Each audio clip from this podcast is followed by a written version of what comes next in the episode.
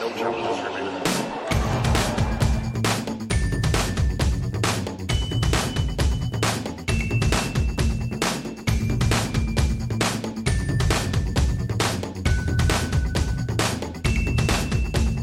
Welcome to episode 282 of No Challenges Remaining. I'm Ben Rothenberg, and it's a wonderful occasion because Courtney Nguyen is here. Hi, Courtney. How are you?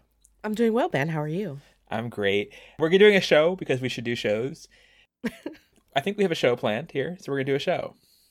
Worked on it. Things it. written, scratched down on paper. Yeah, you know, scratchings. I gotta say, I've been pretty um unattracted to tennis lately. I just have not been attracted. I've not been uh, repelled is probably too strong a word, but I've not been like drawn in per se. Let's put it that way. Okay. To tennis in the, in this fall, which has been a I think a pretty you know even by fall tennis standards, and fall tennis is usually loses some steam in the U.S. I think hmm even more so with everything going on here, the election, the continuing pandemic, news about Zverev we might talk about uh, a bit in here as well. Like I just I don't know. I'm not I'm not finding myself turning on much tennis channel and tuning into stuff. Have you been? Well, you you've won you've one WTA tournament left. You have Linz left. I'm yeah, we have it's like this. This week. You know, I think that after Roland Garros, because obviously we had Ostrava after that as well.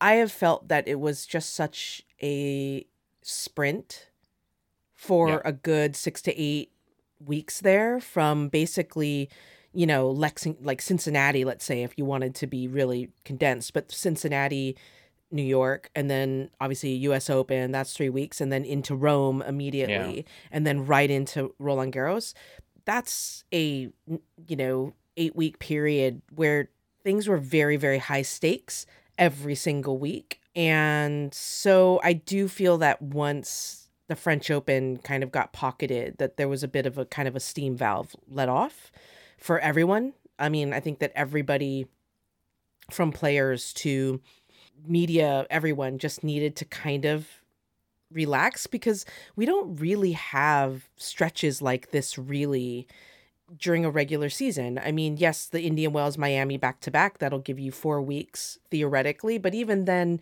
I don't I think we always treat one one way people treat one for some of us indian wells is the big one for the rest of us miami's the big one Yeah. but very rarely do you have to do the double back to back and it's just like a full on sprint and from a standing start too, it wasn't even like we built up to this. We were just like for most Yeah. people, obviously there was Lexington, which should have the Williams sisters and some other big players in it.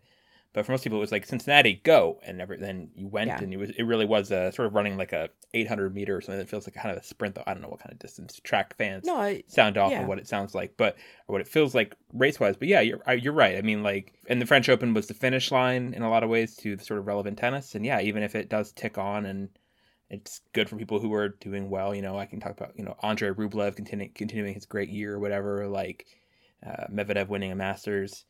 We'll get to Zverev stuff, and, and Zverev is a different sort of I think flavor to my disenchantment, which is, is Sure. real and relevant to this whole conversation, I think. But yeah, I, I yeah no I- it, it, it's tough i mean eh, the attention span is only so far and especially when i think you're working in it and, and you kind of have to pay attention to it in a different way i mean it's not just like t- tuning in for entertainment like that's difficult time zone obviously you know Mhm. for me to spend eight weeks waking up in the middle of the night to cover long events like yeah no i'm not going to wake up early to watch something recreationally at the moment maybe at a different time like when it was back in palermo and prague it was like even if I wasn't working then I was like, oh my gosh, I'm so excited to see some tennis and I want to see how these players are doing and all that sort of stuff.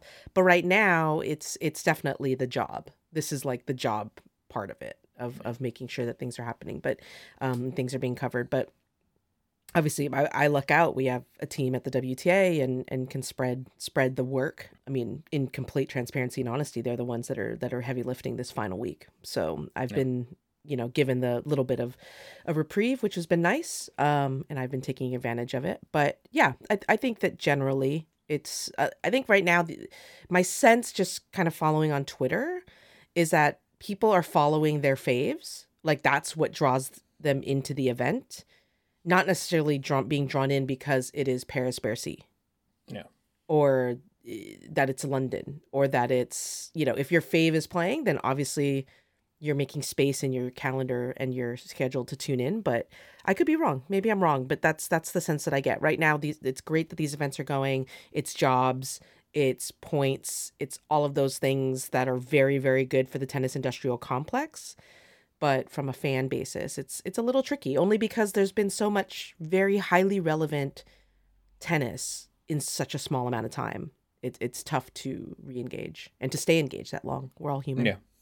Or No, I'll- I'll, I'll add to that my pandemic mid mid pandemic tennis ennui that continues. It's there. It's just I don't know. Anyway, I'm I'm I'm an Eeyore about these things, but you know he's a noble character in his own ways, and you know he can't all I'm be piglet. I'm piglet on it. I'm not. I'm not being Eeyore. I'm. But I'm piglet about it all. Of just kind of like, let's try and find. Let's talk people off of the ledge, but at the same time, I'm not Tigger. I'm not like a cheerleader. Like you know, being like everything's great. This is awesome. Oh my gosh, look at this matchup on a Thursday at four o'clock in the morning. This is gonna be a game. No, I'm not that either. But just kind of like everybody. Let's just you know, let's get through this season. It's miraculous that we had a, se- a season at all after Yes. March get two majors in. We got three majors in this year, which is crazy. Quite a few masters events as well. Premier manator premiers, not mandatories necessarily. In fact, Yeah, we none of the mandatories mandatory. actually. Yeah, none of the man. mandatories. Oh for four on the mandatories. Wow. Yeah, that's that's a, that's that's a tough one. Um, and then we have to rejigger and get ready for for next year, which it's it's gonna come very very quickly. This is actually something we were discussing on when we were on your uh, Twitch stream the other night with folks who were playing uh, some Overcooked. We can talk more We about Twitch well, now. well, you yeah, guys we should join. Twitch- it's yeah, fun. Courtney- Talk about your Twitch Twitch in time, and then we'll talk about what we talked about, which is about Australia. But let's yeah let's, no i i've been, i've enjoyed twitch during the pandemic um for those who don't know what twitch is or maybe have a different conception of what it is everybody thinks that it's just video game streaming and why would i want to sit and watch somebody else play a video game and i totally understand that because i used to be one of those people who absolutely scoffed at twitch all the time like why would i want to watch this but especially in the pandemic where it's kind of one of those like I've reached the end of the internet. I feel like so many people have reached the end of Netflix. They've reached the end of Hulu. Like I've been I was scrolling today on HBO Max and I was like struggling to find something to watch that Mm. I hadn't already seen. Um so I hopped on over to Twitch and I've actually really enjoyed like watching other people stream themselves playing games. Um, and then there's also a whole section of Twitch that is actually not even game related if you go into the categories of like just chatting or there's a whole um, talk shows and podcast section where people are just chatting. Um and right now it's it's a way of getting interaction with people. Basically we're kind of on the screen either sometimes we're playing a video game other times we're just talking. Mhm. um and the, the video game's just kind of in the background. And um and people are commenting in the comments and so we can kind of respond. It's an interesting way to do q&a as well. It's a very streamlined way of doing Yeah. Q- live q&a so it's been really fun. And and yeah so ben and i have been playing this this cooking game this teamwork cooperative it's seemingly cooperative although sometimes it gets a little We're pretty good at it. I got to say, We- so far. So so we were just in So the far, first so like first like ten levels we played. I think the other night when we did it, and I think it's recorded if you watch it. We want to go back and watch Yeah, yeah. it. But there were some technical. but we were ch- but we kind of as we were playing Yeah. kind of going off into conversational tangents and things like Right. that but we we were talking Yeah. a lot about tennis towards the end And one of the tangents was about Australia, where I think as of now, it seems and Australia is the next Grand Slam. We would normally be leaving for Australia in about seven weeks, basically around right usually around, around December 28 tw- uh, December Yeah. 28 29 is usually when we would be boarding planes or or January 1st depending on the depending on the, the calendar. on the- when the calendar is right. But as of now, we don't think we'll be going, which is weird to know that far out, I guess. And this is and it does kind of make it like a full year missing because Australia is the last big trip I went on. I mean, the last time I got on a yeah. plane was to go to Australia, and so it's uh, I, I, like I said, it was hours away from getting on the plane to Indian Wells before it got canceled. But yeah, it's it just doesn't seem like it's going to make sense. Australia's doing an incredibly great job at at controlling the pandemic. Victoria has had a rougher time of it compared to the rest of Australia, but still incredibly well, and they've gotten down Standing to zero ovation. new cases a day for them.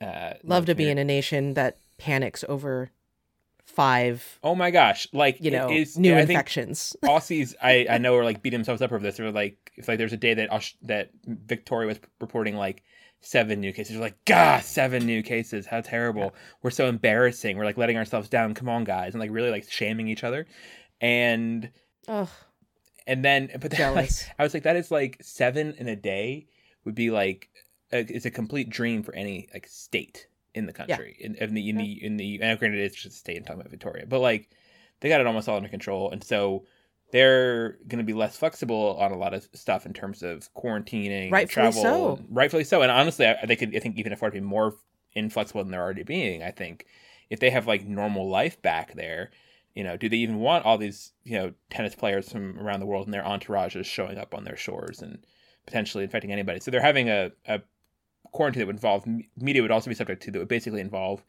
you'd have to put yourself up at a specified hotel for 14 days. And for freelancer like me and other people too i think even for you Courtney, working for a tour like that's a big expense to sink in, Yeah. in this. And when you really can't go anywhere or do anything during that time adding on to what is already a pretty expensive flight to get down to australia. And then you know once you got there like would there be that big an advantage to being on site actually? And uh, we've you know the french open coverage and us open coverage worked okay you know not being there. And i, I didn't feel really like my colleagues who were at the us open especially and a little bit the french open as well got like better access really than i did from home which is depressing but it's what it was i think it's a tricky one because because even if you're on site how much access can you get if and again this depends on whatever the rules are that are in place but you know people journalists were allowed on site a select number in in in um in New York and obviously more at Roland Garros but they couldn't go face to face to players so what No. you know like what can you really end up doing and and that and that's a really really tough thing. The other thing to always think about as well and this is something that definitely impacts the players especially the lower ranked players is like could you imagine as a freelancer putting down 2000 2500 bucks for your round trip flight to Melbourne right? And staying in the hotel or whatever but like landing there and testing positive. Mm. and then having to stay there now you're forced quarantine because now you you can't get on a flight to come home so that's again you're talking about from a freelancer's pocket in January the first month of the of the calendar year you know five six thousand dollars just out of pocket for you know and yeah it's a it's a really tough financial and like i i like like you said like i work for a tour. I don't pay for my travel. The, t- the wta pays for my travel. Mhm. and i would love nothing more than to get because especially when it comes to thinking about going to melbourne or going to australia it's like oh my gosh going somewhere where i'm less likely to get infected. Yep. Because that's the thing is like right now it's like i really want to go to europe and i want to see my friends. I really want to go to asia and see family. I want to go to new york because i just want to go to new york for the us open. And every single one of those instances i would be going to somewhere that has like a higher infection rate than my than my general area like not necessarily my state but my area hmm and whereas like with Melbourne, it would be like, oh my gosh, I'd be it's I'd, it'd actually be safer for a month if I could relocate.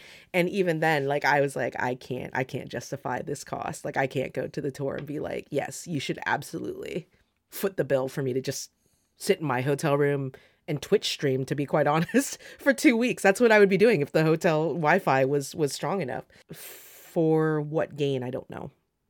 Yeah. You know, so it's it's it's a tough one and it's a tricky one and it's a constantly kind of shifting thing because we don't know, right? I mean, I think that there was optimism that I think from people that Australia wouldn't be as strict effectively, that they would allow for separate city bubbles and that player like we would be able we would be quarantined in a bubble, but you would could still like leave the hotel. You just couldn't like go into the community. You'd have to stay in restricted zones. But who knows if that's even going to happen anymore? Yeah. Honestly, right? I mean, this isn't just about sports. It's about an entire continent and their ability to control this virus and then just opening it up. And that's what we keep seeing all these surges. It's because the infection rates go down. And then it's like, let's open restaurants. And let's, and then now we're in surge three now. look look what happened in in, in france in paris right after Yeah. the french open and it was very foreseeable honestly and i don't know to what extent the french open contributed to this surge. I doubt it was zero honestly. But it's not even just about the French Open. It's about right. just the yeah, collective. whole yeah yeah completely. let's just let's just take a breather um and pretend for you know 10 days 2 weeks that everything's like, normal. and this like we've earned a reward kind of thinking you know like you haven't. No i mean like you're still in it. You don't get to decide like we beat it it's over like not really no that's not really No. how it works especially again i think ten- tennis is such a pandemic nightmare of a sport with the, everyone coming from all over and different mixing and, and everywhere it goes. Again, not like the actual on court activity pretty much at all. Like the actual, I don't think any transmission Right, is happening yeah. on a match court, but just the travel aspect, the international aspect, the entourage, just that that kind of mixing is where professional tennis I think is really rough for a pandemic. So that's that. We'll we'll see when we next get on the road. I mean, I imagine. I mean, Courtney, you could like drive to Indian Wells. I don't know what Indian Wells is gonna be doing, but that's like probably maybe the next plausible tournament for you. Yeah. Well, no, I mean Middle East possibly. Okay, I mean depending on depending on, you know, where um we're all at. where everything's at especially and it's it's hard because it's really about where we are at like where america is at like Yeah. it's not that you know so i'm hopeful that that that dubai would be in the cards in february of next year to travel to but otherwise yeah i would i would basically well find a ride down to indian wells How about you get your license? it's not that it i tried ben but the thing is the dmv's like closed like i have to go and actually take the test like Mhm. I can't just like sign documents to Mhm. renew the way that when you have like a valid license to renew that you can. Mhm. So like, but they won't do the t- you can't do the test right now. there's no tests happening. There's no testing. Hmm. People who have like like my mom needs to renew her license and she's it was like expired in August or something. Um and they were just like, yeah, we'll just extend it until September like and they just keep extending it. And at some point I'm kind of like, I mean, you're like she's 70 years old. Like you should be retested to be quite honest. Like, you know, but no, there's no you can't have two people in the car Okay, testing. So interesting. I've I've filled out as much paperwork as I possibly can to get it to that point, wow, and then I just have to wait. that's growth. That's growth. Hey, Because there were know, many I- years of not trying at all. It was, you know, the pandemic. I got bored. I just had, I just needed something to do, and I was like, fine. There are so many times when I've thought of like going on your local DMV website and making you appointments and sending them to you like, hey, this Thursday at 4 p.m. You're going. I've- I've- you know me. I wouldn't go. You know, I know you wouldn't wouldn't You might though. You might be like, ugh, fine. I don't know. I'm not sure how it would if play. I if I responded to being shamed, like that was a motivating factor of me doing things, my life would look very different. But Mm, no, that's true. I will, I will watch The Wire when I watch The Wire, as I say. Oh yeah, I haven't seen it either. I haven't seen it, and everybody keeps pressuring me, and I'm like, I will watch The Wire when I watch The Wire. You trying to tell me to watch The Wire will absolutely repel me from The Wire. People just gotta just pump the brakes, man. Lower the temperature. There you go. Take a step back. We're all Americans. I guess. uh, other other things. Let's see to talk about. We'll, we'll talk about Zverev in a second. We'll get there. I promise. Um, uh, there's news today. We're recording this on Wednesday, eleven eleven. That Venus Williams is now a new brand ambassador for K Swiss, which is Yeah. nice. And pairing with Eleven, it's good to see you're getting some corporate support because I'm not sure, honestly, how much money she was ever making out of Eleven, and I like seeing Venus get paid. So that's that's positive as someone who's a you know a, a great ambassador and elder stateswoman for the tour now. I would also think that it's quite a, a positive development in terms of, you know, you know, at the Roland Garros when she lost to Schmiedlova. No, not Schmiedlova. Schmiedlova? Yes. Schmiedlova. Yes. Because Schmiedlova, yeah. Then beat Azarenka. Yeah. Uh, Yeah, yeah. But anyways, when she lost, and there was a bit of a panic of kind of like, is this is Venus just gonna like walk off the court and never like pick up a racket ever again, and you know all that sort of stuff. So I would I would have to think that signing an endorsement deal with K Swiss would settle some of the concerns. I would hope that that you know she will continue to play and and play on her terms, and as you said, get paid. I'm always a big supporter of my girls getting paid my ladies, my girls. I mean, I can't call Venus that. That's awkward. Okay, someone you probably age wise can call a girl, Iga Swiatek. Uh, you were telling me before we started recording about another sort of apparel related story about her that you that you heard. Can you Yeah, that I- well, I read it. it. is interesting. Yeah.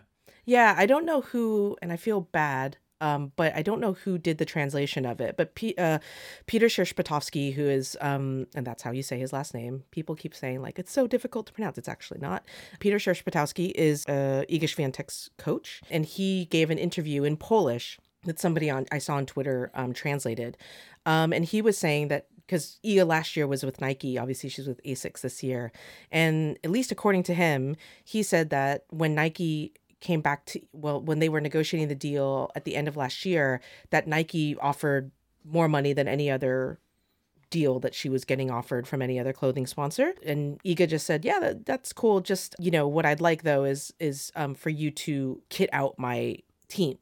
So obviously provide gear for coach physio trainer whoever's in her Mhm. box And Nike said no. And that uh, p- the way that Peter described it, he said that was something that meant a lot to her. And so she walked and she signed with Asics and she's very very happy with Asics because they treat her incredibly well and and it was and it's an interesting thing to think about, right? Because if if Iga stays with Nike, Nike has Naomi, Bianca, and Iga. They also, in addition to that, have Bencic, they have Sabalenka, they have all of these younger, you know, players, they, and they still have Simona and Petra, right? And Serena And Serena, obviously. Uh, and then and Vika. Yeah. and then Fila would have had Ash, Pliskova, uh, Bertens, and Kenin, which is why I mean Fila is like that's four of the They top got a strong 10. roster. Yeah. Fila quietly snuck up on everybody and like became the new Asics. I mean, Asics is nowhere to be found in the top, or not Asics, um, Adidas Yeah. is nowhere to be found in the top ten, which is wild. Hmm. Like, yeah, it's it's a wild thing. Anyways, so it's just kind of interesting to think, but at the same time, like if and some players will say this, obviously they get more money and more exposure probably if you're with Nike than with Asics, but to be tr- to have a brand that treats you well, that kind of treats you like you are a crown jewel as opposed to one of many. I mean, that's a large army of Nike of Nike. It's quite good. But anyways, I think if I understand it, and I don't again, I don't speak Polish, but I think Iga bought her coach a motorcycle. It was like on her Insta stories, and I think his as well, where she like invited him to like the motorcycle store and like pulled out the keys from her pocket and like handed him over. Oh, And he was like really excited. So yeah, I mean, she she takes care of her peeps. That's that's for sure. But um, but yeah, it's it's interesting. And then you have Naomi putting out. She's got a logo now, which Yeah. I'm pretty sure we saw at times on various parts of her kit. I've seen it before, like on Okay. court, like on a maybe her hip pack had it Hmm. that she wore out on court or something. But yeah, so she has her own Nike logo now, which is like an NO, a stylized NO. It has like a casual Nike collab coming out with and all of the the the, the marketing photos that I've seen are like her and Mari, which is I don't know. Yeah. I think that's great. It's cool she's getting Mari involved. She's getting she's in with the masks, like she was selling the masks that had Mari's artwork. I mean, it's it's it's pretty cool. Like how she's like yeah, that it's a, it's it's a collaborative team effort and that she's able to negotiate that into her into her deals that that she has the, the again the leverage to be able to to get her sister in these campaigns is is pretty great and thoughtful and all that sort of stuff so yeah the stuff looks pretty cool i mean it, it's i don't know if you've seen any of it but it's Mhm. like I've seen the I've seen the photos with her and Mari. Yeah. Yeah. But like with like down the sleeve it says like i think it says like japan haiti and united states. It's like all three like homaged throughout the the different stuff and she has the the nike blazer comme de, comme de garçon uh, collab as well um, which is really cool. But yeah these girls they're they're getting the bucks. I li- you love to see it. And they're bringing people with them on the way too. It's- exactly. It's, it's that's a good yeah, Yeah. exactly right which is great to see. So yeah good kids That's- oh and I bianca's hitting again sorry Oh yes, yes. That's the other no, that's right. Yeah, that was That the was other. lovely. Bianca was hitting very in front of some, excited in front of some castle or something. that was a Very- crazy court like that very, was dra- very dramatic castle that she found. Little royal raceway. Mario Kart. Like there's a castle next door. Yeah, sure, why not? Yeah, no, it was cool. No, it was just nice to see her hitting on a court and moving on a court and saying she's ready for for the Australian Open. Like, I mean, if we can get, yeah, it would be like I guess since the U.S. Open that we would have like of last year that we would have had like a full slate at a slam, right? Because Bianca skipped AO as well Mhm. um, of this year. So yeah, that'd be that'd be pretty cool to get everybody back in the mix. So one other segment we were pl- thinking of doing on this show to keep it upbeat before we get to the okay, keep foreshadowing Zverev. We'll get there eventually, I promise. And we did do the whole last show on Zverev. I'm sure people are aware. Me and Jon Wertheim. Uh, we're gonna throw it way back to early NCR days, um, and do take a number for the first time in uh, what Yay! feels like years. Must be years. Yeah, take a number if you've not heard years. it. Um, this is again just like fill for this sort of quiet time, which I'm fine with. This is good fill. I feel like we're gonna take, go to random.org, pick a number between one and hundred, and talk about the player who corresponds to that ranking on the ATP WTA rankings. So, Courtney, why don't you pull up WTA rankings? I'll pull up ATP. Okay. Ready when okay, you are. you ready? All right, here we Yeah. go. Our number for take number is da-da-da-da-da, 61. Okay, so that's like not a 61. gimme, but like not the hardest Whew. either. Okay. Tricky. Oh, Very okay, mine's pretty, mine's pretty good. Mine's pretty good. Okay. You want to go first, Courtney? Sure. The WTA player currently ranked at number 61, So you can give a hint, and I'll try to I'll try to guess it, so I can guess who it is. If it's An American? One of American. the 18 Americans in the top 100. okay, sixty-one American. Um, is it Shelby? No. Oh, Shelby top fifty. Uh, she should be after quarters. Oh, maybe not. No, she's outside top 50. Shelby's at 58. Okay, so close guess. I'm happy with that guess. Only three off there. Okay. Um. Okay. More more hints. Anything? Uh, 25 years old, okay. ranked interestingly ahead of Jessie Pegula, which Oh, surprises me. Pegula. Okay. That surprises me. Okay. Not coming up with anybody else here. Lefty? Oh, okay. I should be able to get this. Wait, who's a who's Yeah. a lefty American? I haven't watched tennis in a long time. What's going on? um, a lefty American, ranked sixty one twenty five. I genuinely can't think of any American female lefties. I told you this one was tricky. I. You want I got- one, you, you, yeah, one more hit. One more hit. one more What's- hint? what Uh, state is she from? um, Well, hold on. Was Okay. not born in America. Oh, is Lepchenko right? No, Lepchenko's older than that. That's not. Lepchenko is a lefty though. She is. I mean, she's older than that, and she's not ranked that high. Okay, not born in America. This should be very gettable. Should be. Why do I not have this yet? It's not like Angie Kerber. There's any of this, but she's a lefty. Okay. Who? Oh, is it um, Pera? Ding ding ding ding ding ding ding. Yes. Okay, Bernarda Pera. Got there okay. in the end. That's Bernarda okay. Pera. That's that's not that easy. Okay. I That's didn't- not that I didn't- easy. I didn't realize she was that high either. I didn't either. That's why I was like, oh. Okay, so mine's mine's somebody who may be surprising if they're this low. Oh, All right. So my person is European. Is currently tied with somebody else at 105 ranking points, point, 1005 ranking points rather, who is uh, also from their country and also 35 years old. And they've previously been ranked. Let's see what's what's his actual career high. Yeah, been previously ranked as high as number five in the world. Whew. Can't be. See, these guesses are going to be so bad because they will they will they will show how little I Go know ahead. about the current ATP. Go ahead. uh, Cilic? Uh, no, not the worst. Guess Cilic is like ranked like 40th now, I think 41st, and he's 32, Okay. older than Cilic. Oh, right, right, right, right. Thirty-five. Wildly, this player is part of a stretch of five players ranked between um, 60 and 64 who are 34, 35, 35, 39, and 36 years old. ATP is geriatric. Verdasco?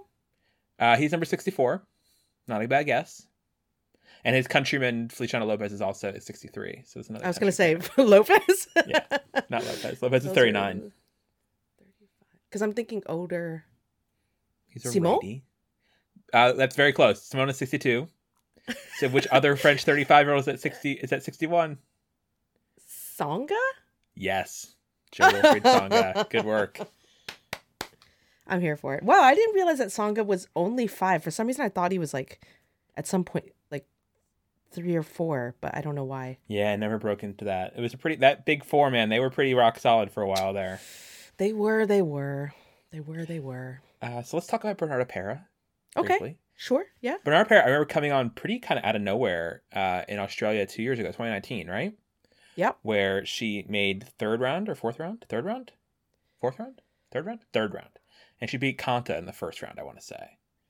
That Right. sounds about right because it would have been a win that kind of like put her on the map Or maybe In a second way- round. that and and you know beating beating Konta kind of puts you on the map because the Brits get excited get invested and stuff like that.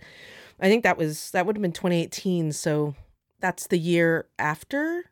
What did Konta do in 2017? Wasn't that Konta's big year? No. Oh, you're right. This was 2018. Yeah, so Konta had made semis the year before. Yeah, that's why because it was like knocking out. It mu- I was like it must have been something like that where Konta had made had run deep the year before. Yep. And Pera was a lucky loser.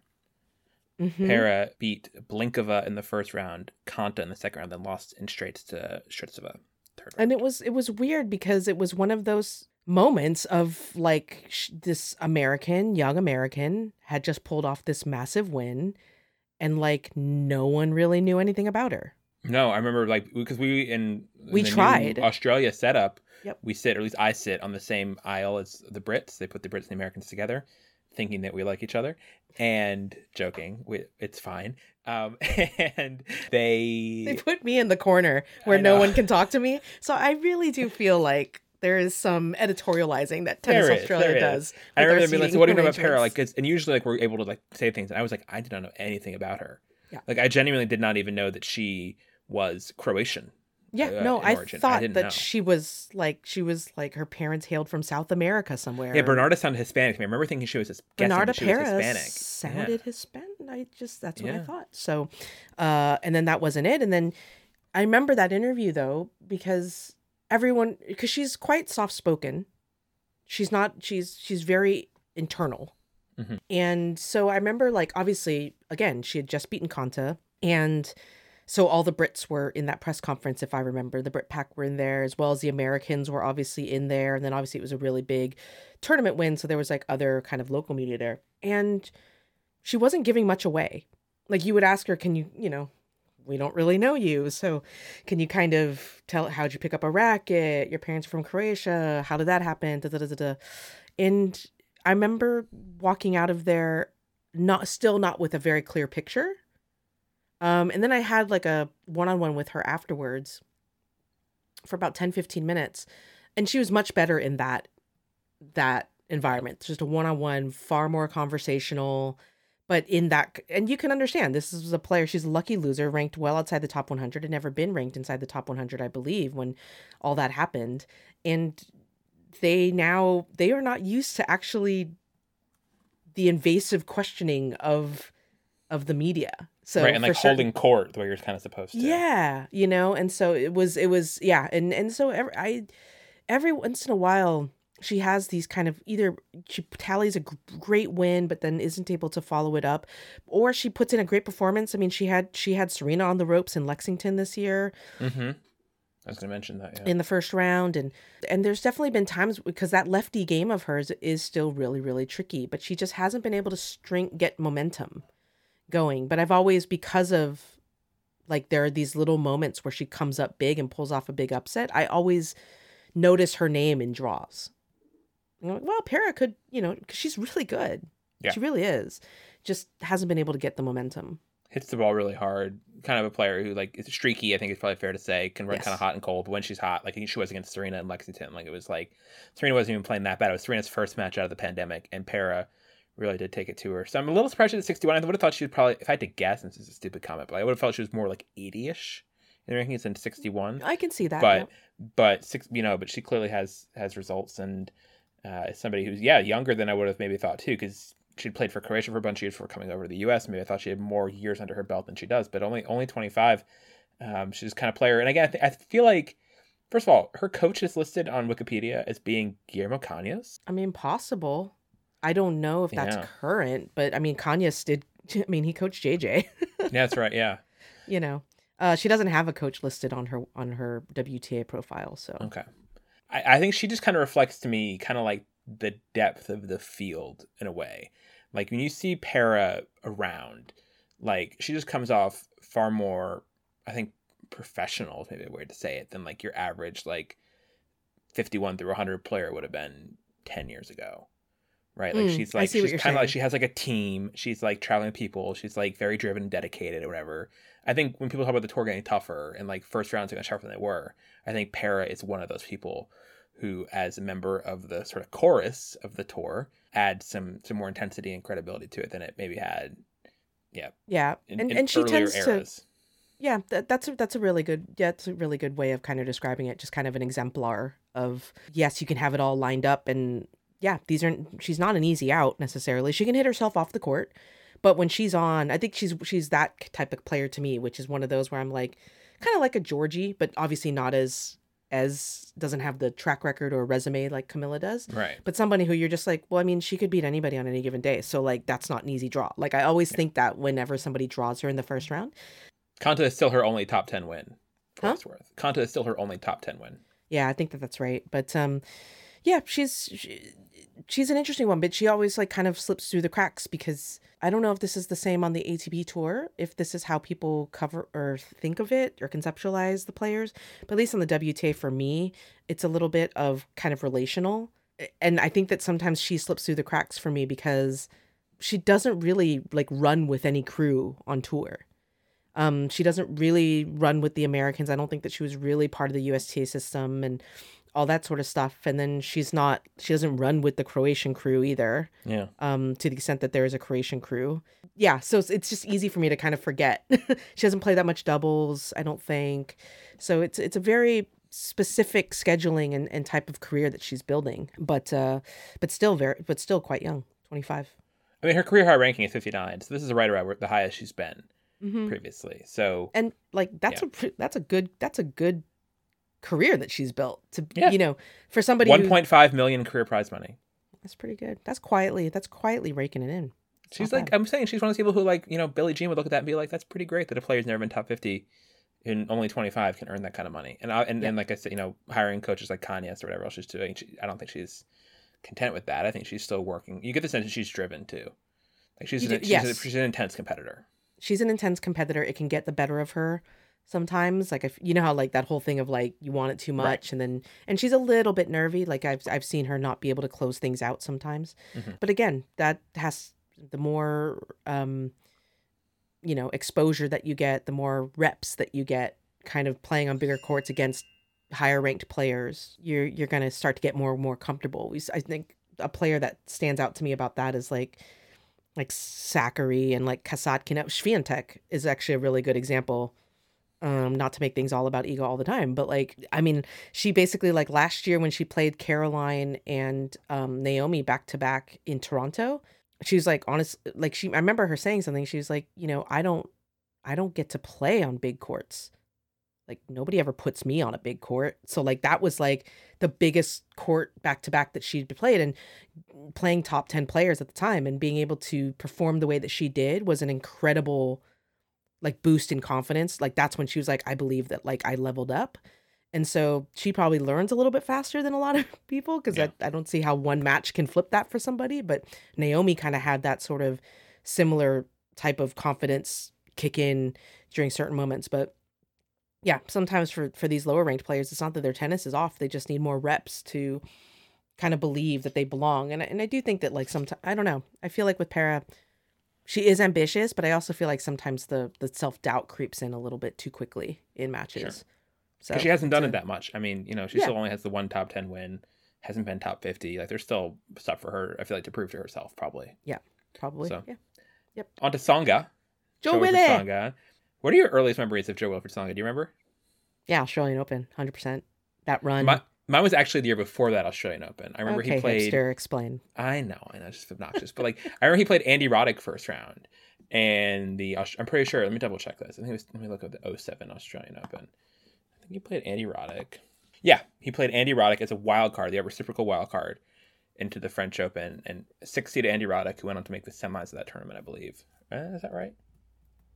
Yeah, getting killed by Federer in the semis as per. Made it won the first set tiebreak 2018 over Roddick, and then Oh, um, that and the match got mark. and that match got like testy. I remember, and it was like kind of like feisty.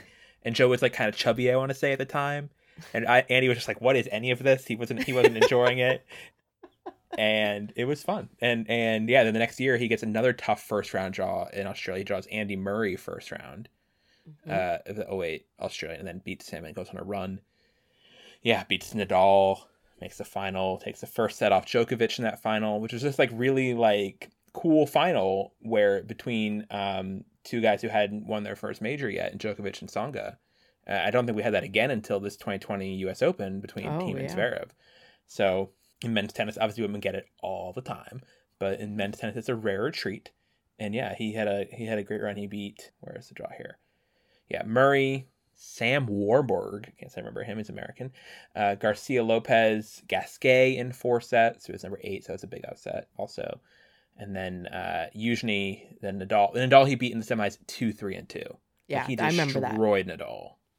Yeah. That was the thing, and and yeah, it was it was, was one of those electric. Yeah, it was one of those electric runs where for those of us who aren't Ben, um, you know, and we're kind of laying eyes on this guy for the first time and just seeing like his. I didn't know him beyond pissing off Andy Roddick. Honestly, I really didn't.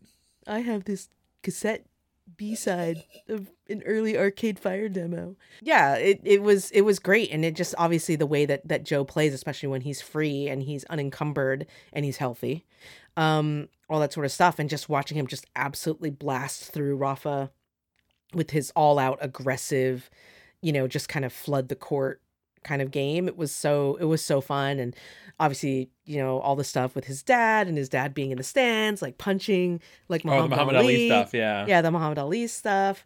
Um, it was great. And it was, you know, he he handled it incredibly well.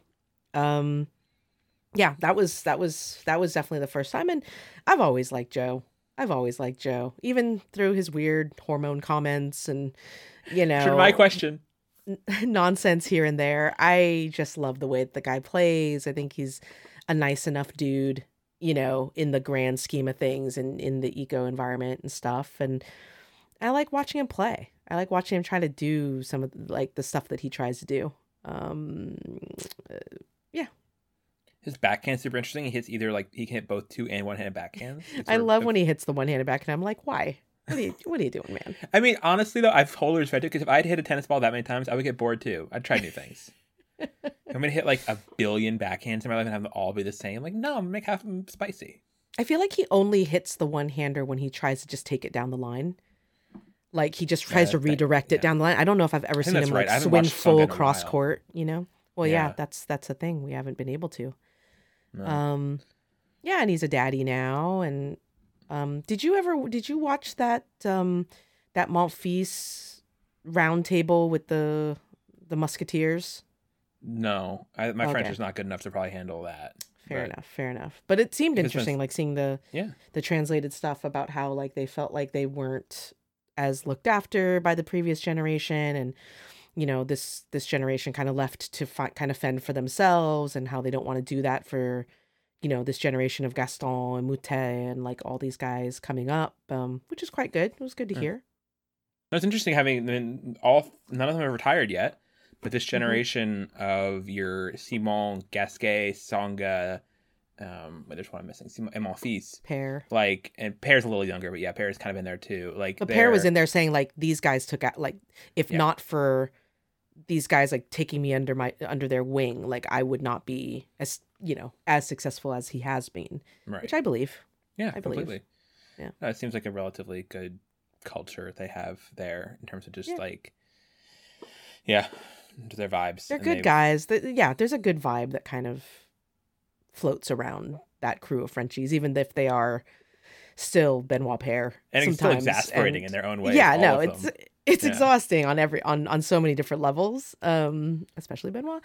Uh, but uh, but yeah, but uh, but good vibes. I would read the Good book vibes. on like you know whatever L'Equipe reporter writes, like a sort of like that, like the New Musketeers, like tell all like book with those four Mm-hmm. guys like on the cover and like what they, what they, if yeah, if you want to add Ben one, there's a spicy fifth uh honorary. But they were like talking about like their dating life. I mean, apparently, like they were just like all ribbing each other about their like their dating lives, and like they were all like talking about how like Gasquet just like is a ladies' man, and he wasn't exactly denying it, which we all know, uh, and stuff. And yeah, no, it was it was very it was very very amusing from what I could tell from like the translated portions that I saw.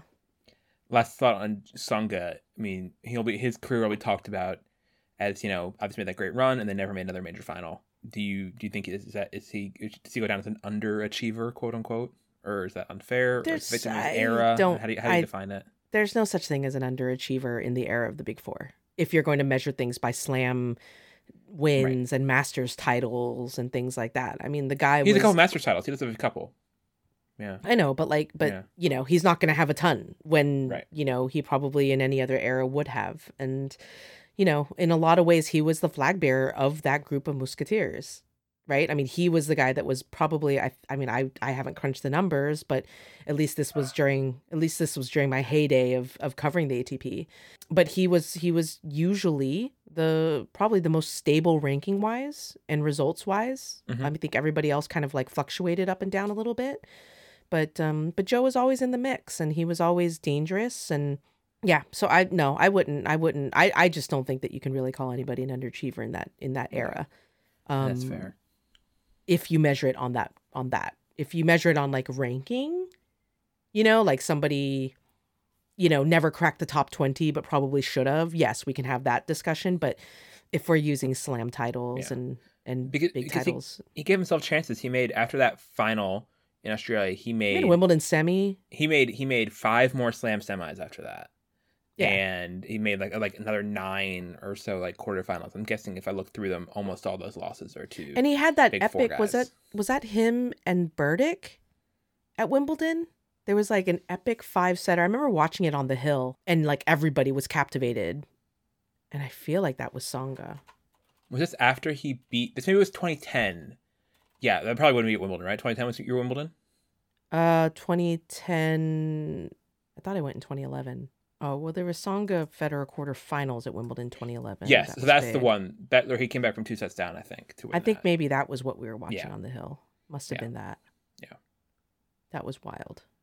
But yeah, he's had he's had these moments of just like these epic epic matches that absolutely leave you riveted. 1917 in the 5th against Isner, third round 2016 Wimbledon.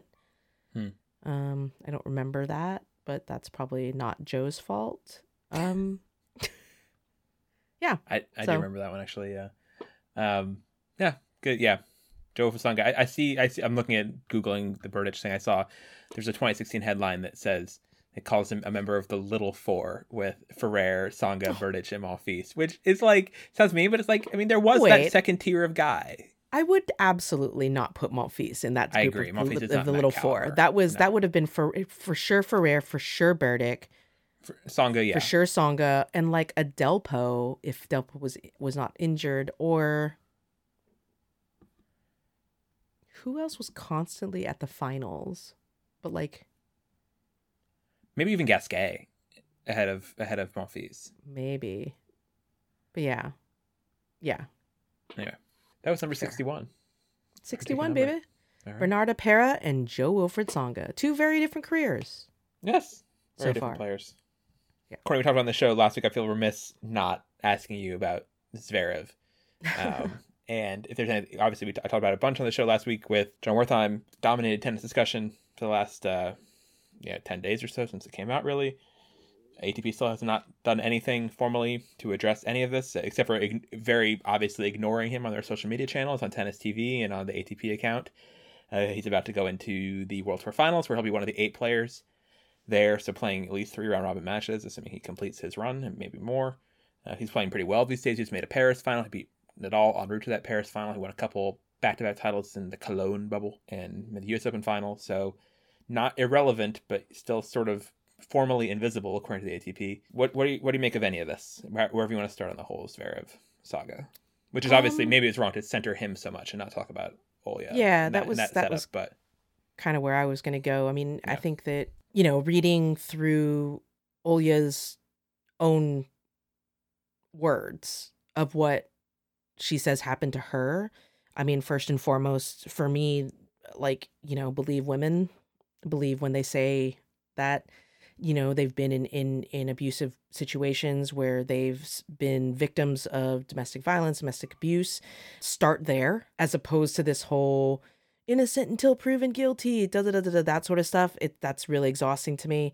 I think that it's really you i don't know. I mean i think any neutral party like maybe people may have seen you know the instagram posts or things like that and thought oh what's his side of things? And i don't know or skeptical but i just really feel i mean reading her account obviously your written account posted on racket uh, having interviewed her and her account of what happened in the level of detail with which she speaks about what happens the screenshots um, and also as well you know what the people in her orbit what their experience was as well with with um, mrs v what's his name Vassal. not Vasek, Vassal.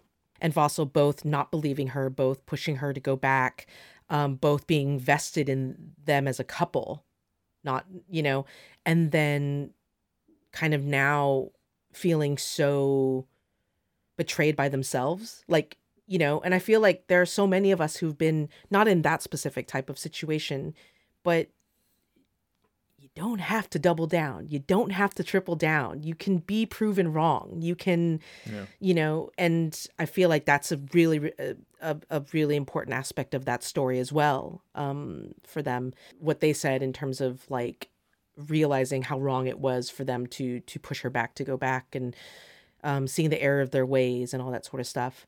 So I think it, it's just it's a very courageous account. It's a very harrowing account. You know, for her to go out and and to to go public and to say and to go into that level of detail and to say what she wants to say while at the same time being adamant she's not out there for money she's not out there for payoff she's not out because honestly if that's what she was looking for guys the cynics this is not how you do it No. like you don't tell the story first and then ask for a payout you you take the payout like you threaten the story and then you take the payout You get like your silence bought. Yeah. yeah, exactly. Like once you go big, you've lost your, you know, you've lost your leverage. But so yeah, so I guess so that's part of it is like first and foremost, it's about her. It's about her using her voice and being given a platform. And I'm heartened that she has gotten as much um, support as she is from fans, from the community, from, you know, I think that tweet from Daria Gavrilova means something.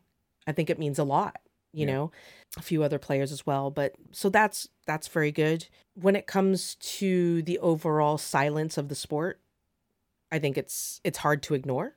I, I don't know. I my stance has not necessarily on this specific issue, but generally, we've seen a pattern um, within tennis that when real world issues touch this community, Yeah. this community doesn't know how to react. I think that we saw that we see we're seeing that here with Olya. Uh, we've seen that in the past with I don't know, like playing tennis, you know, traveling a tour and and and becoming a super spreader event. Like Mhm. and actually when lives are actually impacted in a very real way, not just in a you know tennis sportsy kind of way. You know, back to to Justin Gimelstob and the allegations and the lawsuit that he was involved in. I don't think that the sport is is is really conditioned to deal with it, and I guess that's on some level a privilege of the sport insofar as as opposed to maybe when we look at other big big sports publicly domestic violence other types of violence things like that have not really been a narrative within tennis not to Yeah. say it didn't happen Definitely not a narrative. Yeah. but it's not an o- it's not an open narrative, right? So people don't know how to deal with it. And then I was joking with you. I think um I don't know if this was on our Twitch or if it was after we turned it off, but like this is a sport that has a conniption fit and calls Nick Kyrgios an evil like person and, and goes in on his character because he curses on court because he threw a water bottle at an umpire's chair, right? Because he sledges somebody because he uses words wrong. Yeah. Not to say that he shouldn't be criticized or whatever, but he is painted as a bad person. Like character flaws. Yeah. That's how he is discussed in this sport. And we can go back and we talk about like the McEnroes and, you know, uh, Connors and all this sort of stuff. So if you're already talking about what is effectively, especially in the grand scheme of the professional sporting world, like kind of shruggable standard behavior of a professional athlete that shouldn't be something that you ring that you clutch your pearls over, then how can you if you're already using that language to discuss that, how can you even have the language or Yeah. the fortitude to discuss actual real problems like domestic violence? tennis is completely is completely not calibrated to, to deal with this. And I remember seeing this was in and maybe Australia, maybe media in Australia particularly, or tennis media as well. I remember seeing a countdown. I think I mentioned this after our Slack too, or after our Twitch, whatever, where there was like like a top ten like most like yeah. notorious athletes list somewhere. I want to say it was I think it was an Australian paper, and it was like number. It was like Nick Kyrgios was number two, right? Number one was Oscar Pistorius, I believe, and number three was Aaron Hernandez, both literal murderers. Literal. And Kyrgios like it's between them. like, what?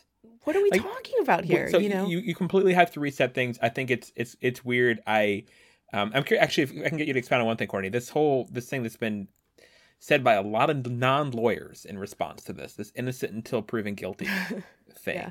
what does that phrase mean? Where does it apply? And how does it inform or not inform this current case? Um, I mean, innocent until proven guilty is a criminal law standard. Yeah. It's not even a civil law standard. It's jury instructions. It's jury instructions to the jury that the burden of proof, it has to do with burden of proof, right? So when you have a criminal trial, you have the prosecution, which represents the, the government, that's going after the defendant, who is the person who has been arrested for a crime and is now on trial for that crime, with the punishment to be going to jail. Right? Mhm. So that is that's the those are the stakes. The burden when you have a jury trial is on the prosecution to prove guilt. That's when we say there's a presumption of innocence. Not that we presume the person's innocent. It's a burden of proof issue. It's about like that the defense, it's not for the defense to prove they're innocent. It's for the prosecution to prove that they are guilty. And then once they have met that burden, then for the defense to then present a defense. That's why in criminal cases, a lot of times you will not see, you know, the defendant take the stand. That ha- that's a whole Fifth Amendment issue. But but you won't have. Sometimes in criminal cases, the defense rests. Yeah. The prosecution goes first. They present their case. The defense sees it and says, "You haven't met your burden. I don't have to say a damn thing." Because you have not proven that my client did what you say he did, he did that you did. That's a criminal law standard. It's high for a reason because you're talking about throwing somebody into prison, taking away their freedom, incarcerating them. That's not a thing on Twitter. that is not a thing in real life. That is not even a thing in civil court. Again, that's a criminal court burden, presumption of innocence. In civil court, it's often a preponderance of the evidence. It's not that they're presumed innocent, but whoever wins wins because they had they presented the preponderance of the evidence that they have proven their case which is a lower standard than you know reasonable doubt Right. which is what is a criminal standard. It's all so it's it's the same thing as like when people are yell free speech. Like somebody says something and then somebody tells them they can't say it and then they're like oh i have a first amendment right. No you don't. This is That's not, not the government. This is twitter. The first amendment has to do with the government censoring speech. Twitter blocking you or or or like suspending you has nothing to do with the first amendment zero because twitter is not a government entity but people throw these things around and then they they they they they, they, think they're so like smug about it like i have watched five episodes of law and order let me tell you innocent until proven guilty it's like what the fuck are you talking about man Like, No, and, and and this idea also that like like I read the story and wow, it's really tough, but innocent until proven guilty. Like again, if you were a juror specifically, like yeah, in a trial that and that was the stakes, that's fair enough. That's where it applies. It does not apply. And also that people said like it's a she said he said because there's like they each have their own accounts. Like if you think these accounts, their their respective testimonies, if you want to use that outside of a courtroom sense, to what happened, if you think those really do equal each other and cancel each other out, uh, the depth that she went into and the complete lack of depth uh, that he went into, fair enough. That's your that's everyone's own personal judgment. Just but just in terms of thinking that ATP should issue. I mean, I've seen people feel like ATP should not issue a statement on this because innocent until proven guilty. It's like, oh my gosh, this is just not, this is, no, not how any of this not- works. That's just not how it works. That's just not how it works. And you know, you can't. Uh, yeah, it's it's just over and over again. It's it's little like legal phrases thrown around as though they mean something in the real world outside of a courtroom, outside of the context within which those rules exist. And you know, and and more often than not, I mean, people just use it as a crutch, right? Yeah. They they use it as a way to bolster up. You know, I don't believe her. If you don't believe her, then just say you don't believe her. Right. Say that. But don't say innocent until proven guilty. We are not in a court of law. We're not. You know, this is the maybe the court of public opinion, and people can argue Thomas Chatterton Williamses of the world will argue that canceling is the same as a prison uh prison sentence these days on social media. Okay, Bari Weiss, calm down. No, it's not. Like if people shout at you on Twitter, it doesn't mean that like you can't think what you want to think or you can't express what you want to express. But yeah, so I think that you can't have the honest discussion and it is it it's not a discussion as to her the merits of her claim in my opinion and what she's saying. I think that she's used her platform. She said what she has to say. It's up to everybody to believe it or not believe it. It, but I don't think that you can have an honest discussion about domestic violence, you know, intimate partner abuse, emotional uh, abuse, all these sorts of things that happen in relationships, um, and how they impact this world. Um, I don't think you can have that honest conversation if you're propping up arguments with innocent until proven guilty. That's not, that's not that's not being honest. You know, like Yeah. just say you don't believe her, and then we can say that, and then then we can now debunk and discuss. Yeah. but like citing this, it's baloney. The one thing I will say, and I, I'm not trying to push back too much on what you said when you started off this segment with saying the believe women thing, that that expression or that sort of mantra does not necessarily mean, you know, don't think critically about you Right. know the stories that you're hearing. It doesn't Sure. mean turn off your brain. It, it doesn't mean and you know blindly accept anything.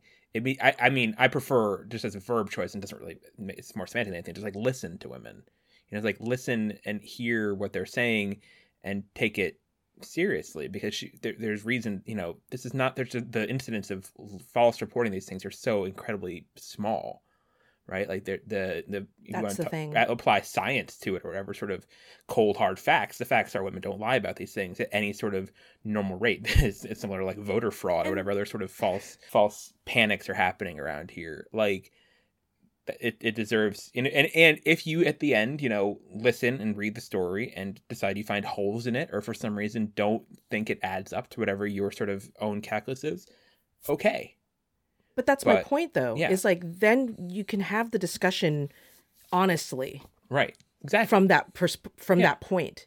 Yeah. But just kind of like you read, you know, five thousand words, and you're like, Meh, innocent until proven guilty. That's not an an, an an entry point to having a discussion to talk to talk about what are the biases, why why won't you listen, why won't you, and why do you think that women just want to go out there and make a name for themselves by being a domestic violence victim? That doesn't make sense. And and I'm not going to say no women will women will say that because there's a lot of internalized misogyny that women have where women don't believe women, Mhm. which is one of the which is you know one of the most toxic things. I think that happens because those women then give the authority to men Yeah. to say, well, she doesn't believe him. So this is like this isn't even like a feminist thing. Like this is just about facts because the women don't believe her either. It's like that's why it's toxic when you do that, you know? But that being said, like I do think that you know, there is like you said this eh, again, cold hard facts, statistical facts, like like false reports like statistically incredibly low.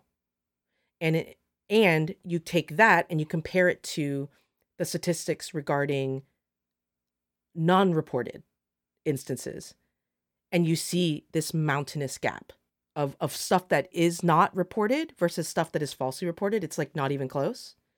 So like how can you just um, again like you said listen like how can you just automatically dismiss? And then the other thing i will say as well is that i would really really really recommend for people on netflix to watch unbelievable. I just started today. Good. But i think that it's it's a great i mean separate and aside from that it's just a phenomenal 10 episode series. Um and incredibly well acted well written. And what you see very very quickly is how differently everything looks. That whole show is like directed by women created by women. It's a different lens within which to look at. In that case we're talking about rape. And how, but what you easily and very quickly come away with it's it's is that basically it's hard to watch that show and walk away thinking like reporting these crimes or reporting these things is easy. Yeah. Like why wouldn't she go to the cops? Why wouldn't she, you know, or even if she does go to the cops, why wasn't it, you know, um, um pursued? Yeah. You know, and all these sorts of things. It's like you're you're falling into the traps, you know, of of of the way that crimes these these sorts of like intimate crimes against women are have been portrayed over time and, and in pop culture and how they're discussed, how they're discussed by your family, by your friends, by the men in your life, by the women in your life. And it's not, you know, we you have to actively work to to to strip that away because reflexively that is what kind of society conditions us to think. Innocent until proven guilty. You know what I mean? Like like well why didn't she re- go to the cops? Like well if it was that bad, You know, like if it hurt her so much, like why didn't she? You know, and it's like no, there there are reasons, but it, Yeah. it takes us, it takes our work to understand, Not, all people not who go not her work. not all people who go through this like this something like this uh, react in the same ways. Not people want the same thing in terms Yeah. of what what feels like justice to them. That can be very different. Um, And yeah, so there's not a one size fits all thing, and, then that's just how you sort of And we can learn. think And this critically is the about thing. it. Everyone can learn and everybody can take opportunities to kind of, yeah, take a time out and deconstruct why your reflex reaction is what it is. And, you know, and like you said, it, it, it doesn't mean that you just take everything at, at face value, especially, I mean, you know, as a journalist, like for, for Right. you reporting it. I mean, that's the toughest, I think. I mean, I've, I don't know if you've read, have you read Catch and Kill by Ronan Farrow? No, I have not. yeah so um but you can reading that and then reading some of the other the other um reporting that was done like during the me too movement and stuff like that. Not during like as though it was past tense. I mean obviously it's still ongoing. But um it's it's such a t- it's such a tough line to walk of like how do you interview and support the victim while still keeping your journalist hat on Right. and making sure that that things are verified and and that you know yeah that's that's that's tricky it's Yeah. very very tricky No, it is, and it's something I've been learning and talking to people about how to do. People who have more familiarity with these sorts of stories Mhm. and trying to invest. It- It's Olia's story. I don't believe is over. I believe there's still more that she will tell when she's ready. And so yeah, so that's it's not the end of it, and, and hopefully it's not the end, or hopefully the beginning is in sight of how the ATP reacts to it. Because I do think their strategy of just sort of pretending it's not happening and pretending he doesn't exist at certain points during his matches uh, on social media is I don't that's an enduring strategy. I do think it's an interesting time for it, obviously, when there's no crowds in the stands and there's no one booing him or whatever. It can maybe they think it can sneak a, get away with it a little bit more than they might otherwise uh, if this was happening in front of full stadiums with people booing or people holding up "I stand with Olia" hashtag you know posters, which very might Jeez, well yeah. happen. i, hadn't, mean, I hadn't they- thought about that but yeah if there were if there were fans in, in London this next week, I in a, like a normal non-pandemics like a full arena worth of fans, I wouldn't be surprised if that had happened because there's a lot of people, a lot of women's, uh, sorry, a lot of men's tennis fans who, um, and I think it's interesting also specifically. We've talked about this group before, like a year ago when everything happened, and um, if you remember the discussion we had a year ago with Zverev and the di- diabetes discussion around Mm. uh, London and the Yeah. thing in his bag. And I remember remarking then that it's interesting that Zverev's fan base is like very predominantly like younger women and like maybe even teenage girls. I'm not sure exactly what the average airs, uh, sorry, um, ages are.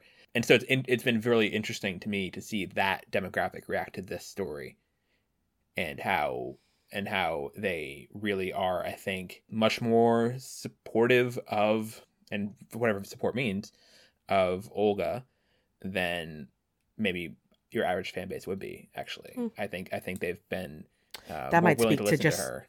i think that that speaks to a huge generational divide i suspect Yeah. right is is that which is great i mean it, it's it's all kind of the the progression that we see in a bunch of different topics. I mean, we were talking about this during Paris, right? Like the difference in how the younger generation talks about mental health. Um, Mhm. and how open they are in talking about that. Same with respect to, you know, how easily and quickly they stand up to homophobia, transphobia, all these sorts of things, you know, um, and in this way as well. I mean, you know, these are the these are the topics that are the hot button topics of their time. I mean, not necessarily adolescence. I don't think that they're that young, but their formative years, right? From when you're 16 years old all the way until like you're you're in your like mid 20s Yep. Are like that's when you kind of find your hot topic issues and these are the these are the dis- issues that have been discussed and been on on you know TV and social media and they're they're quick about it and I respect the hell out of it, you know, which is um you know, there's there's there's hope for the youth. There's hope Yeah. for the future They're they're quick and, and they even be I mean, yeah. yeah, and even you know Daria Gavrilova, like you know, posting that that and you know she knows that she's going to get flack for it, and she knows that it's going, you know, it's not necessarily going to go down well with everyone, but at the same time, like if you know Dosh, you also know that she's very much like, well, why wouldn't I? Yeah. like that's how I feel. Like you know, why wouldn't I say something? You know, it's almost like kind of she's the one that's confused. It's not confused in earnest, but so yeah, that you're right. I mean, yeah, I think that that's that's a big generational shift. Yeah. for sure. for sure. Um, it's been a big shift in all sorts of times in our lives in America, which we can talk. We're going to do like a little Patreon bonus segment on the, the week's events, election wise, here. But we'll wrap up the main part of the show here. Thank you guys for listening to No Challenges Remaining, episode 282. Courtney, always lovely to have you on the show. Uh, you want to follow along, you're not listening, you can do so by following us on Twitter at NCR underscore tennis. You can like us on Facebook. I guess it's still a thing. Our Facebook's pretty dormant, but if you're still into Facebook, good for you. Uh, we're there, facebook.com slash NCR podcast, I think. Uh, and then also you can support us on Patreon. It's a direct, wonderful way to support us if you can. Uh, we are at patreon.com slash no challenges remaining. Let me see if we have any new backers since the last show. Oh, we have yes, we have three new backers to report since the last news show. They are David Ebersoff, Tiffany, and Aluko Hope. So thank you to those three, David, Tiffany, and Aluko, for signing on to our Patreon. Really appreciate it. Uh, again, patreon.com slash no challenges remaining is where we are there. We can thank our Patreon Slam Champ backers. We thank every episode Liz Kendall, Jonathan Weinbaum, Mary Carrillo, Leah Williams, Chuang Nguyen, Betty, Audrey Wellens, Sean Mulroy, Susanna W., Jean Simeon, and Antonio Maycumber, and our GOAT backers, Mike, Charles Cena, Nicole Copeland, and J.O.D.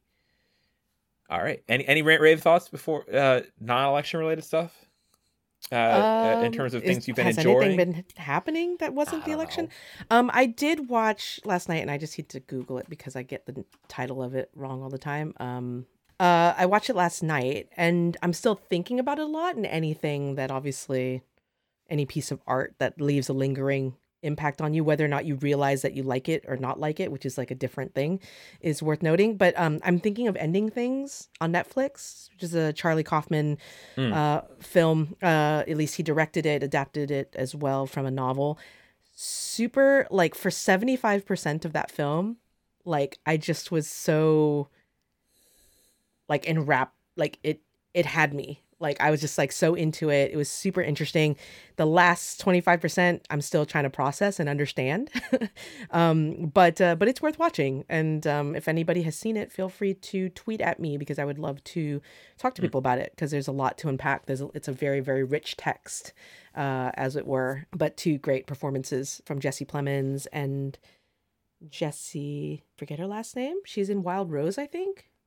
Oh believe- yeah, yeah Um, she's great she's really good. um, Wild, have you seen Wild Rose? No, I You you haven't. would- but you would I, like Wild I keep meaning to. Yeah, Uh, Jessie is really Buckley. Jessie Buckley. yeah, yeah. Wild Yeah. Rose, yeah. Belated ra- rave for uh, Wild Rose, which I saw back in. I think you mentioned it back in the year. day. Yeah, yeah, yeah I think yeah, you mentioned it as a as something where like yeah, you enjoyed my my my my rave here will be i've not done a lot of culture consuming lately. I'm looking at my like list of things. And really has really dropped off since tennis returned in uh, august. I've watched like maybe like i don't know three movies. But one i would watch a stand-up special that's on but it's, it's not stand-up he's sitting down the whole time so uh, categorize it's weird. But um it's on uh hbo max and it's called my favorite shapes by julio torres oh my, and it is like I kept thinking during that like toddlers would love it because it's very like tactile. So he's sitting and very like bright and iridescent and shiny. So it's this guy, Julio Torres, who's sitting at like a conveyor belt in front of a conveyor belt, and like different objects that he selected come out, and he like talks about them. And the first one's just a square. He's like, "This is the square," like, and just talk. Most of them are more involved than that, and he makes up little stories about it. I don't know. It's like I was in the right mood for it. I feel like it's it's like semi absurdist, but also just like it's it's it's it's nice. I enjoyed it. I found it very calming in this like complicated world. This guy and his and his little conveyor belt of shapes, and it's like a pedal operated. So he like pushes it and like it goes and moves the next thing along. And I don't know. It was like I was like, this is an incredible amount of like set engineering for a stand up special. There's like real machinery in this in this set. Um, yeah, I liked it. So my favorite shapes by Julio Torres love it. it. is my pick. Two there. two pretty absurdist things that we've we've recommended. Yeah. So maybe our minds that's where our minds are at at the moment of just Is, kind of is like that thinking of anything absurdist? it's I wouldn't describe it as absurdist, but it's certainly like not tethered. Okay. not yeah. tethered to to to I just remember seeing memes that were being, or maybe it was just like I want to say it was like David Ehrlich who did like a thread of like just making like rhyming things. It was like I'm thinking of sending things. It was like someone going to a mailbox. Like I'm thinking of mending things. It was like someone using a no needle. I'm thinking Yeah. of uh of um what else? Where's it? Like lending things like a library. You know, whatever it was. Nah, It was- none of that. It, it- it's great. I mean, it's it's like like I said, seventy first seventy five percent.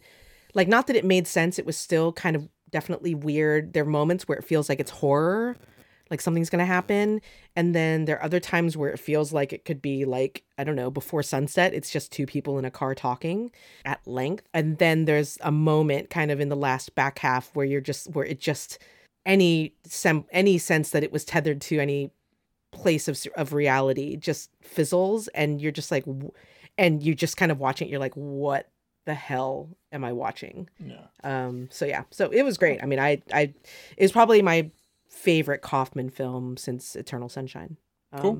so Yeah. it's it's definitely worth it I would check it out. On that note, Yeah. we'll see you sunshine folks later. Bye. And yes, we'll have a Patreon episode about the election. Check that out as well. Yep. Yep. Bye. bye an East Coast college with some history. I'd be satisfied, I know, in the sim.